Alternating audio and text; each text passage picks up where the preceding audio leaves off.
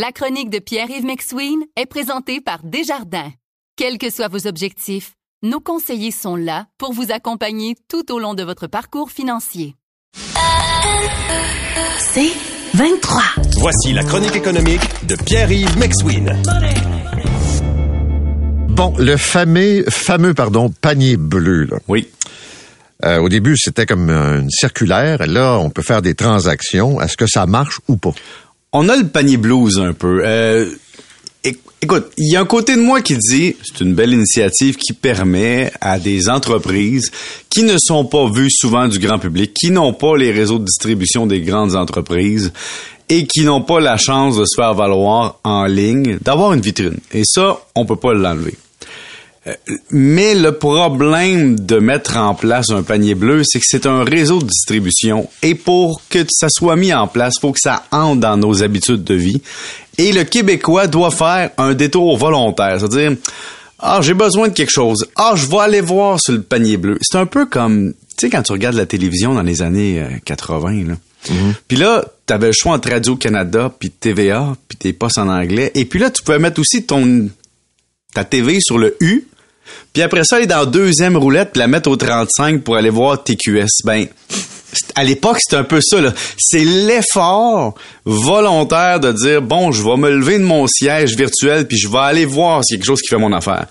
Mais le site a des contraintes quand même pour les marchands. C'est pour ça qu'il n'y en a pas tant que ça. Un, pour avoir des commandes gratuites, le marchand fixe évidemment le montant à partir duquel euh, les commandes sont gratuites, donc il assume la transaction euh, de transport parce que sinon il y a des frais élevés par commande. Exemple, si tu commandes sur le panier bleu trois articles de trois marchands différents, puis tu n'atteins pas leur niveau minimum de coût de vente, ben, tu vas payer trois fois les frais de transport. Donc, y a, je pense, c'est ma perception. Alors, tu sais, je pense qu'il y a ça aussi là, dans le développement qu'il faut se dire faut que je veuille encourager un marchand de façon quand même significative pour dépasser euh, les frais de livraison. Puis l'autre, bon, le point évidemment, Paul, c'est qu'est-ce qui est québécois. Hein? Il y a des produits. Ah ben ça. Écoute, y a, tu peux t'acheter des shampoings Kerastase de Paris. Bon, le marchand est québécois, par exemple, ça peut être un salon de coiffure, donc ça fonctionne.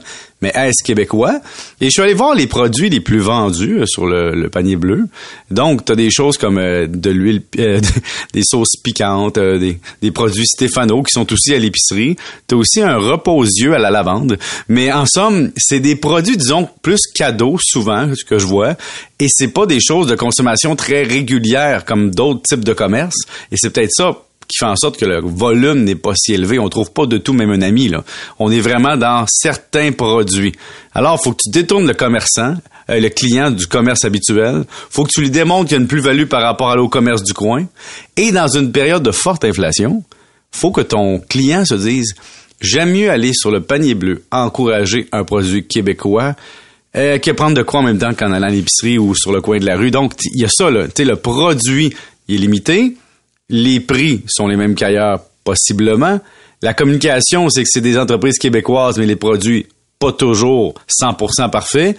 Puis la distribution, ben, c'est pas Amazon, c'est sûr. C'est pas Simons non plus, qui est québécois. Donc, il y a comme des hésitations. C'est faut que tu me vendes la plus-value comme consommateur. Puis si j'enlève l'idée qu'on m'a vendu que c'était québécois, puis que c'était pour les Québécois, puis que c'était on va concurrencer euh, le monde virtuel. À mais là, en un mot, ce que tu me dis, ils sont pas de taille avec la compétition là. C'est normal, tu sais. Je comprends, mais tu sais, c'est pas vrai que les gens achètent spécifiquement parce que c'est bleu que c'est nous autres, là, tu sais. Mais regarde, je vais donner un exemple, là. Personnellement, plus c'est un sophisme, là, mais personnellement, je pense au panier bleu quand on en parle dans les médias. Sinon, j'ai aucun réflexe de consommateur. Et je me dis, j'aime mieux aller encourager, disons, la rue Masson à côté de chez nous, puis me dire, ben, ça, ce sont tous des commerces locaux, détenus par des locaux, qui vendent des produits locaux et non locaux. Et donc, quand je veux faire l'effort local, est-ce que je le fais en ligne? Je sais pas. Mais, par contre, c'est une vitrine. J'ai appris sur le panier bleu qu'il y a des entreprises qui existent dont j'ignorais l'existence. Donc, c'est une vitrine. Vous écoutez La Chronique économique avec Pierre-Yves McSween. tu regardes un peu l'allure des marchés boursiers, début d'année quand même qui est pas si mal. La bourse a repris du tonus. Du tonus, tu dis probablement qu'il y a des gens qui ont atteint un certain maximum à vie. Écoute, on n'est pas retourné au sommet euh, des dernières années, mais on voit depuis le début de l'année, par exemple, le Nasdaq qui a pris 16% en un mois. Tu sais, quand tu penses au, euh, aux années faciles au Nasdaq et les grandes pertes de valeur récentes, je trouve que c'est quand même un bon rendement depuis le début de l'année. Même chose avec le S&P 500, on va chercher un 9% depuis le début de l'année environ. C'est quand même des gros chiffres pour un mois, mais pendant ce temps-là, c'est là qu'on voit la dichotomie entre les investisseurs et les emprunteurs, qui sont des fois les deux, souvent.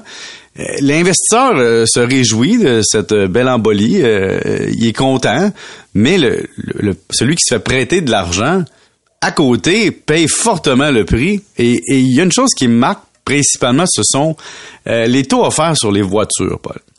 Ce qui me fait un peu rire, c'est qu'une même compagnie puis ça c'est depuis le début des temps, là, mais va te faire des taux de financement différents sur différents véhicules. Dans le fond, la compagnie choisit des taux de financement différents par véhicule. C'est une stratégie marketing, c'est correct. Mais quand on y pense, si tu me fais un taux différent sur chacun des véhicules, ça veut dire une chose. Ça veut dire que c'est pas le vrai taux de financement que je paye. Et donc, il y a une portion du taux de financement qui est imbriquée dans le coût du véhicule, que tu le finances ou pas, la compagnie se rentabilise comme ça. C'est pas vrai qu'il y a des compagnies comme Honda peuvent te prêter à 6-7% quand son taux de financement est, très élevé présentement aussi en moyenne. Donc, qu'est-ce qui se passe? Attends, euh, ce que tu dis, c'est que quoi? Euh, dans le fond, quand j'achète un char, 30 000 là, ouais. là-dedans, il y a de l'intérêt payé d'avance, qu'on le veuille ou pas. Dans le prix du char. Ben oui, puis qu'on dise que c'est pas vrai, ben c'est faux, sinon on donnerait un taux d'intérêt à peu près équivalent sur toutes les voitures. La réalité, c'est que on peut jouer avec ça. On peut t'attirer vers certains modèles en jouant avec le taux d'intérêt.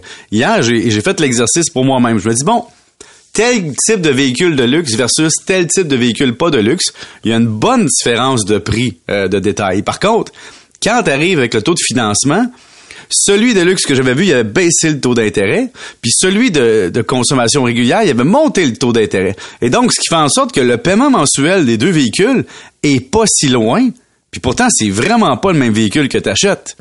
Alors, quand les taux étaient à 0% on le disait, le financement est dans le coût du véhicule, mais c'était à 0% donc personne ne se plaignait.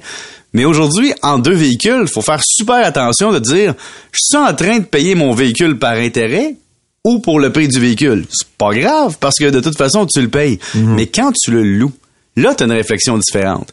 Puis rapidement, vite, vite, avec les prêts hypothécaires, on se rend compte que les institutions financières veulent nous envoyer vers du fixe 5 ans pour l'instant parce que là, on voit des rabais importants sur le fixe 5 ans par rapport à il y a quelques semaines et ça nous démontre qu'ils veulent qu'on aille là, qu'on gèle notre taux qui fixe leur marge pour 5 ans au détriment de un an ou deux.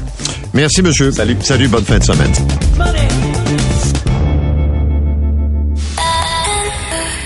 C'est 23.